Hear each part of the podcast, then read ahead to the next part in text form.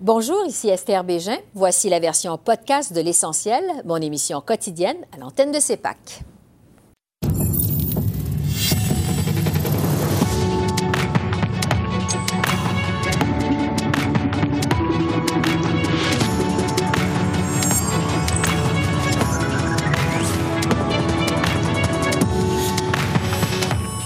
La crise sanitaire en Alberta s'invite dans la campagne électorale fédérale.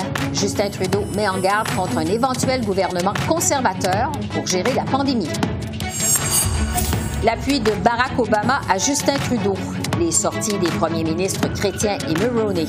L'impact du débat des chefs en anglais au Québec. On analyse cette fin de campagne électorale avec les journalistes Joël Denis Bellavance et Catherine Lévesque. Et à quoi peut-on raisonnablement s'attendre en termes de sièges lundi soir au pays? L'agrégateur de sondage Philippe Fournier répond à nos questions. Bonsoir, Mesdames, Messieurs. La crise de la COVID en Alberta, qui semble hors de contrôle, s'est invitée dans la campagne électorale fédérale à quatre jours du vote. À Toronto, d'abord, le chef du NPD a dénoncé le manque de leadership de Justin Trudeau dans la gestion de la crise sanitaire en Alberta. Je vous rappelle que la province a enregistré une dangereuse augmentation de 1600 nouveaux cas de COVID en une seule journée, de même que 24 décès. Jock Meeting soutient qu'un gouvernement néo-démocrate aurait pu avoir recours à la loi sur les mesures d'urgence pour agir dans les provinces comme l'Alberta, qui ont levé certaines mesures de santé publique en pleine pandémie. De passage à Saint-Jean, au Nouveau-Brunswick, Erin O'Toole a de son côté évité toutes les questions relatives à la gestion de la crise par le conservateur Jason Kenney.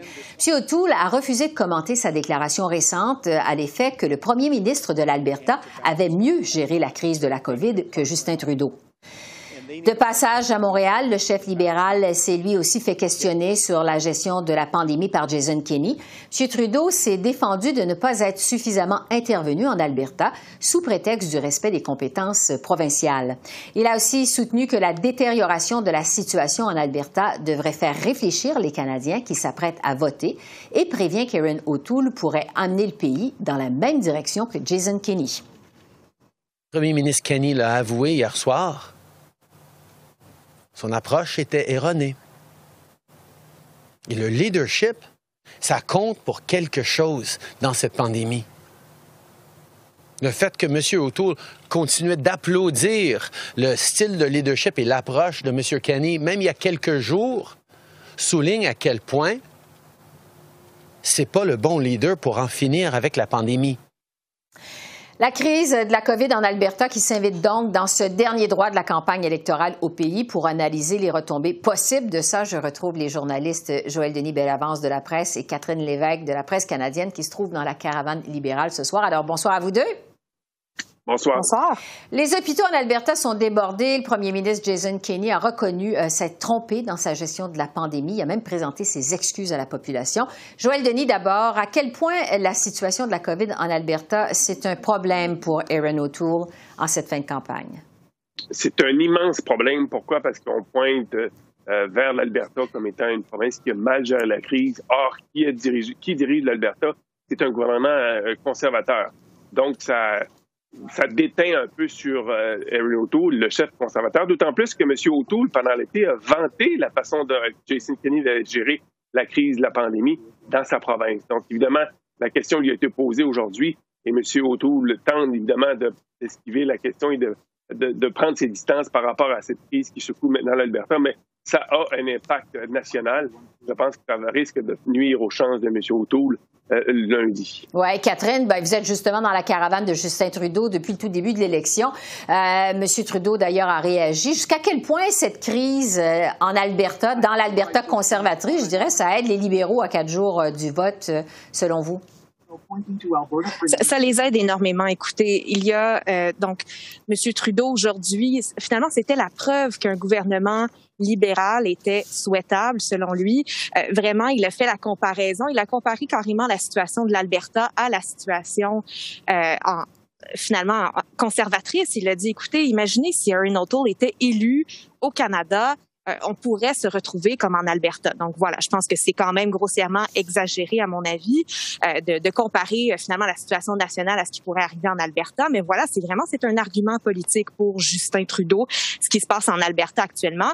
Et on l'a vu aujourd'hui, Monsieur O'Toole qui a été questionné sans arrêt sur son appui à Jason Kenney. Donc vraiment, là, je vous dirais que c'est un cadeau pour euh, Justin Trudeau, ce qui se passe en Alberta actuellement, même si on le comprend, la situation est vraiment euh, très difficile là-bas. Ouais. Une autre euh, nouvelle aujourd'hui qui semble être positive pour les troupes libérales, c'est cet appui sur Twitter de l'ancien président américain Barack Obama qui vante le bilan de Justin Trudeau. Il l'avait fait aussi fait, il l'avait aussi appuyé en fait en 2019. Joël Denis, est-ce que ça a vraiment un impact dans la campagne? Je pense que ça va être un impact moindre cette année qu'en 2019. Pourquoi? Parce que ce message est surtout adressé aux forces progressistes, aux progressistes prêtés, si je peux dire, qui appuient à l'heure actuelle le NPD. Et euh, je pense que les progressistes, ces progressistes se méfient du bilan de M. Trudeau, même si euh, il a quand même fait des choses pour lutter contre les changements climatiques. Donc, l'appel ne sera pas aussi entendu, à mon sens, qu'en 2019. Et ça ramène un peu à l'ingérence dans les élections fédérales plusieurs ont mal réagi de voir euh, François Legault, le premier du Québec, demander aux gens de voter d'une certaine couleur, si vous voulez. Et maintenant qu'on a quelqu'un de l'étranger qui dit aux gens comment voter euh, au Canada lors des élections fédérales, peut-être que ça va mal passer. Beaucoup moins, je pense, qu'en 2019. Et l'impact sera donc moins, moins important qu'il l'a été en 2019, euh, selon moi. Catherine, comment ce coup de pouce, je dirais, de Barack Obama a été reçu dans la caravane libérale? Ah, écoutez, euh, tout, tout, de suite, les, les, les médias libéraux s'en sont emparés. Ils se sont vantés d'avoir eu l'appui de Barack Obama. Euh, on a eu un communiqué de presse même à ce sujet-là. Donc, vraiment, c'est très bien. écoutez, évidemment, euh, c'est bien reçu, bon, ce coup de pouce. Mais comme Joël Denis, moi, je, je suis d'avis que ça ne va pas changer grand-chose. c'est pas tout à fait étonnant. Et puis, bon, encore une fois, c'est quelque chose qui suscite un peu de, disons, de, de grogne chez les conservateurs voilà, qui ont été euh, euh, critiqués pour avoir reçu l'appui de François Legault, alors que eux, ils vont répliquer que justement, par le passé, Kathleen Wynne s'est mêlée des élections fédérales. Là, maintenant, il y a un ancien président étranger qui s'en mêle également. Donc euh, voilà, mais c'est très bien reçu euh, dans, la campagne libérale. Ah, c'est une dernière semaine de campagne qui est quand même assez mouvementée. Euh, entre autres choses, on a vu des anciens premiers ministres canadiens faire leur apparition dans la campagne. Joël Denis va commencer par la plus récente sortie, celle de Brian Mulroney, mercredi soir à Offord, dans les cantons de l'Est. Quel est l'impact pour Erin O'Toole et les conservateurs au Québec? Important pour la raison suivante, parce que je vous dirais, Esther, que Monsieur, euh, Monsieur euh, Mulroney semble vouloir donner sa bénédiction au recentrage, au virage centriste qu'a effectué O'Toole depuis qu'il était à la barre du Parti conservateur.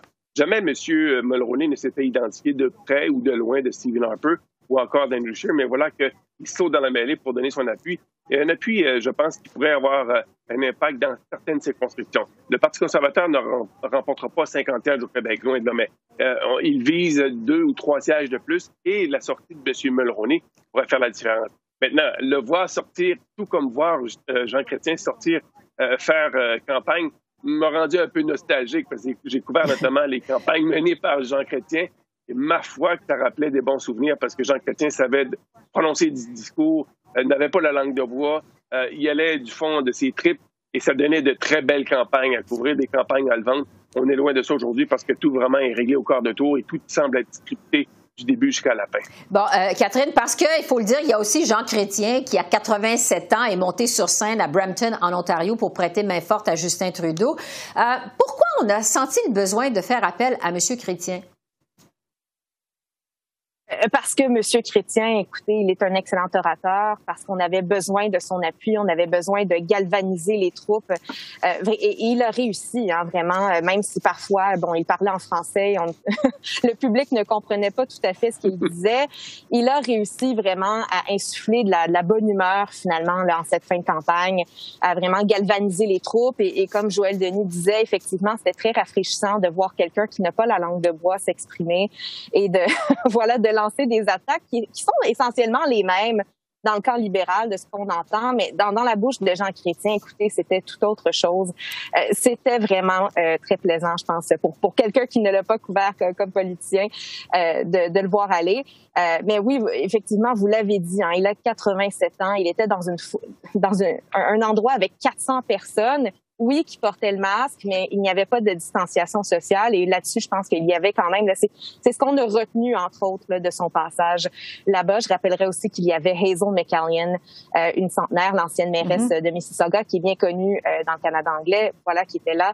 Alors, deux personnes, euh, voilà, jeunes de cœur, mais plutôt âgées, qui étaient quand même dans, dans cette salle bondée. mais visiblement en grande forme. je veux vous entendre sur la situation au Québec, parce que la grande question en cette fin campagne électorale, euh, évidemment, c'est quel va être l'impact du débat des chefs en anglais la semaine dernière et la question, je dirais, tendancieuse de l'animatrice euh, au chef du Bloc québécois, Yves-François Blanchette. Euh, Joël Denis, qu'est-ce que vous en pensez? Ben, moi, je pense que ce débat et cette, question tendancieuse, comme vous le dites, a été le point tournant de la campagne au Québec, la campagne fédérale au Québec, parce que le Bloc québécois, dont la campagne n'allait pas très bien, était un peu au neutre, si on veut dire, s'est vu donner un cadeau du ciel et la campagne d'Yves-François Blanchette a pris son envol à partir de ce moment-là. Et toute la semaine, l'Assemblée nationale qui a repris euh, sa session a donné des nouvelles munitions à Yves-François Blanchette, de sorte qu'aujourd'hui, si les libéraux pensaient aller chercher 10 sièges au Québec, et surtout au départ du Bloc québécois, ils doivent faire une croix sur cet objectif. Et en plus, ils doivent maintenant défendre, revenir à une euh, stratégie défensive pour protéger les 35 sièges qu'ils ont. Moi, je m'attends à ce que le Bloc québécois aille chercher maintenant les 32 sièges qu'il détenait à la dissolution du Parlement et en chercher peut-être 4 ou 5 au dépens du Parti libéral, ce qui fait en sorte que la majorité n'est pas au rendez-vous pour le gouvernement, le, Parti libéral de Justin Trudeau. Oui, Catherine, justement, est-ce que vous sentez que les libéraux sont nerveux pour le Québec? Ah oui, tout à fait. Écoutez, ben, d'ailleurs, on passe la journée au Québec. Euh, on, passe beaucoup de temps euh, bon, dans, dans le 450, rive nord, rive sud de Montréal. On espère euh, justement ravir des sièges au bloc. Euh, en ce moment, on est à Trois-Rivières et tout à l'heure, au, moment où l'émission va passer, je pense qu'on va être à Québec. donc, vraiment, on, espérait au début de la campagne ravir plusieurs sièges, vraiment faire des gains au Québec. Maintenant, je pense que le but, c'est de préserver les acquis sont en ce moment, peut-être de faire quelques gains ici et là, mais vraiment, on sent beaucoup de nervosité au sein des troupes. Je vous dirais que je reçois régulièrement des convocations de l'équipe de Mélanie Joly ou de Pablo Rodriguez qui souhaitent euh, réagir contre le Bloc québécois, qui souhaitent, euh, euh voilà, dire des choses, lancer des attaques au sujet, dit François Blanchet, même bon, même Jean Chrétien a lancé des attaques contre le Bloc québécois et Justin Trudeau, évidemment, en lance beaucoup. Ce qu'on dit, c'est que le Bloc québécois s'approprie les réalisations libérales, qu'il n'est pas seul à parler pour le Québec. Donc, on tente de taper sur ce clou-là. Mais visiblement, je pense que vous, l'avez bien dit, cette question tendancieuse, elle a un impact bien réel. Je pense qu'elle a fâché beaucoup de personnes. Et je pense que certaines personnes, émotivement, ont décidé de se tourner vers le Bloc québécois. Bon, est-ce que ça va toujours être le cas lundi? Je me le demande, mais certainement, je pense que dans le vote par anticipation, ça a eu des, effets et, certainement, on sent beaucoup de, beaucoup de nervosité, je vous dirais, par ici. Alors, on va euh, continuer à suivre euh, cette campagne électorale. Il vous reste trois jours. Je vous souhaite vraiment à tous les deux une bonne fin de campagne électorale. Merci de votre contribution au cours de ces cinq semaines de campagne. Ça a été vraiment apprécié. Euh, Joël Denis et Catherine, donc, on se reparle bientôt. Bonne fin de journée et merci encore. Merci, Esther. À Merci. Vous Au revoir. Et pour voir euh, comment tous ces enjeux de campagne pourraient se traduire plus concrètement euh, en nombre de sièges lundi soir, je retrouve Philippe Gifournier, qui est créateur du blog 338 Canada, qui est spécialisé en agrégation de sondages. Alors bonsoir Philippe. Bonsoir Esther. À la lumière de vos agrégations, la grande question d'abord, est-ce qu'on s'achemine vers un gouvernement majoritaire ou minoritaire lundi soir? Selon les sondages qui ont été publiés jusqu'à maintenant, et bien sûr, nous suivons la progression des chiffres de jour en jour, mais pour l'instant, avec les libéraux et les conservateurs, à peine avec le tiers du vote populaire, ce serait très difficile d'imaginer euh, ou de, de, de, projeter un gouvernement majoritaire. Il faudrait qu'il y ait des, des, des, vraiment des événements euh, inconnus, qu'on pourrait dire, des, variables qui sont inconnues pour l'instant, comme une montée du PPC ou une participation du vote très basse. Il faudrait qu'il y ait des variables inconnues pour vraiment qu'on puisse atteindre le seuil de 170 sièges. Évidemment, on est jeudi, les chiffres pourraient changer d'ici le week-end, mais ma réponse aujourd'hui, c'est on se dirige probablement vers un gouvernement minoritaire, encore une fois. Et à la lumière des, euh, bon, des chiffres d'aujourd'hui, est-ce que c'est davantage un, un gouvernement euh, minoritaire libéral ou conservateur? Je vous dirais, Esther, que les deux sont possibles. Cependant, les libéraux ont un vote légèrement plus efficace que les conservateurs. On revoit un peu les mêmes tendances qu'en 2019. Comme vous le savez, Andrew Scheer, les conservateurs, avaient gagné le vote populaire par un point sur les, les libéraux de Justin Trudeau. Nous revoyons un peu ces mêmes tendances avec les libéraux qui sont en avance au Québec sur le bloc et en Ontario sur les conservateurs, ce qui fait que les, les libéraux remportent plus de sièges par vote, par bulletin de vote qu'ils reçoivent. Et donc, euh, pour l'instant, la projection favorise les libéraux, même si, je le répète, c'est très serré. Donc, est-ce qu'on peut dire que à ce stade-ci, Justin Trudeau est mieux positionné pour gagner le vote populaire lundi? Euh, je ne serais pas prêt à dire ça, cependant. Euh, les derniers sondages, comme la, moyenne des sondages que j'indique sur 338 euh, Canada, indique que les deux partis principaux sont à 32% du vote, sont à égalité. Mm-hmm. cependant, à la dernière élection et en, en, général, il se peut que les sondages puissent sous-estimer le vote conservateur. Pas de beaucoup, c'est rien de dramatique, mais ça pourrait être de un point ou un demi-point.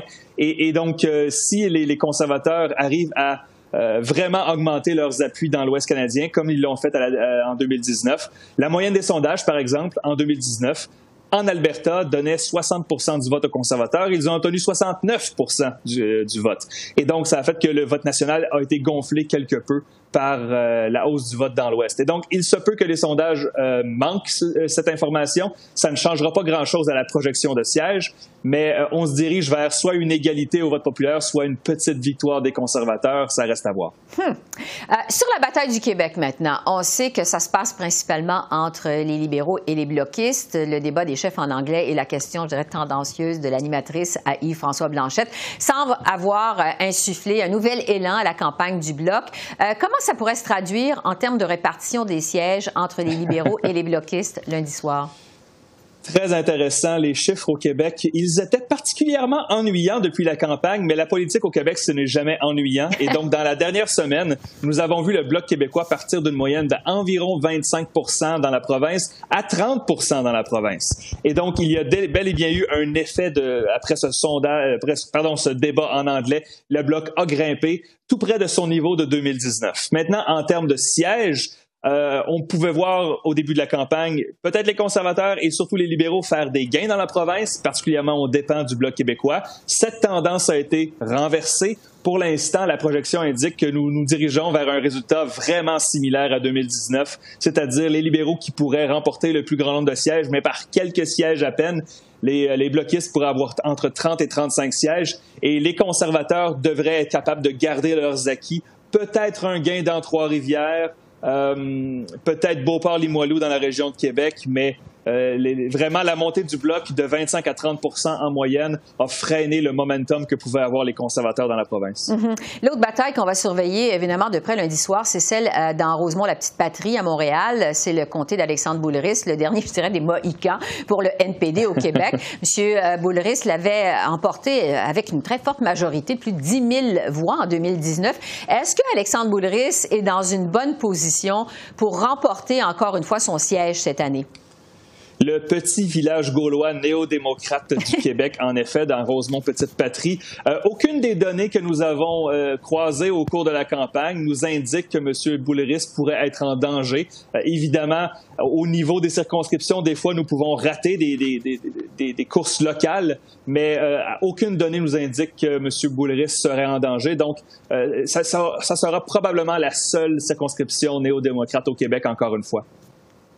Sur Maxime Bernier, euh, chef du Parti populaire du Canada, qui se présente euh, en Beauce, c'est son fief, c'est là d'où il vient. Il a été d'ailleurs député euh, sous les conservateurs pendant plus de 13 ans. avant lui, c'était son père. C'est une famille qui est très connue en Beauce. On, sait qu'il y a un courant quand même assez important d'anti-mesures sanitaires en Beauce. Est-ce que Maxime Bernier pourrait causer la surprise lundi soir? Ce serait très étonnant. Euh, Maxime Bernier avait perdu par une marge d'environ 9 points en 2019 contre le conservateur Richard Lehoux. Et donc, est-ce qu'il pourrait parvenir à grimper et battre les conservateurs dans la région?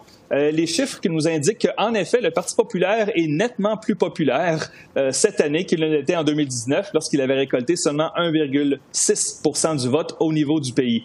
Euh, cependant, on regarde les tranches démographiques. Quel est l'électorat? Quelle est la clientèle du PPC? Euh, oui, bien sûr, il y a des gens qui sont anti-vaccins, anti-mesures sanitaires. C'est d'ailleurs une grande partie de son, de son nouvel électorat. Mais euh, aucune donnée nous indique qu'il pourrait grimper à 40 ou 45 dans la, circonscription de Beauce. Et donc, malgré, encore une fois, que ça ne sera pas impossible, on pourrait avoir des surprises ce soir de l'élection.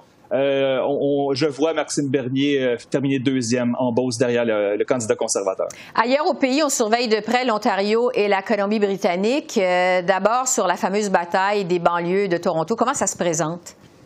Un sondage Nanos euh, hier, juste dans le 905. L'échantillon était assez restreint, environ 400 répondants, mais tout de même nous indiquait que les libéraux avaient une avance de 20 points sur les conservateurs dans le grand 905, excluant bien sûr la ville de Toronto. Et ça nous indique que, en fait, encore une fois, rappelons-le, les, les libéraux avaient remporté 24 des 30 circonscriptions de la région pour espérer gagner l'élection, les conservateurs ont absolument besoin de percer cette armure du 905. Les données nous indiquent qu'il y a quelques circonscriptions qui pourraient être très serrées, mais vraiment à un point tel où ils pourraient renverser les libéraux dans la région. Pour l'instant, ce n'est pas ce que les données nous indiquent. Et donc, oui, on va surveiller Ontario. Les libéraux avaient gagné 79 sièges en Ontario. S'ils en gagnent seulement 50 cette fois-ci et que les conservateurs font des gains, euh, les deux partis pourraient terminer tout près de l'égalité euh, en fin de soirée. Euh, mais si les libéraux gagnent encore 65, 70 sièges en, Ontario, on se dirige encore une fois vers un gouvernement libéral minoritaire. Oui. Euh, juste un mot en terminant rapidement euh, sur la Colombie-Britannique qu'on surveille aussi beaucoup et les maritimes. à, quoi on à quoi pourrait ressembler la carte électorale lundi soir? la, Colombie-Britannique est une immense énigme. Euh, les sondages euh, ne s'entendent pas sur les résultats qu'on va obtenir euh, lundi soir en Colombie-Britannique. Pour l'instant, nous avons une triple égalité statistique entre les néo-démocrates, les conservateurs et les libéraux. Hmm. Rappelons, en 2019, les conservateurs avaient gagné le vote populaire par huit points tout de même. sur les libéraux. Et donc, la montée du NPD, particulièrement dans la grande région de Vancouver, pourrait brouiller les cartes.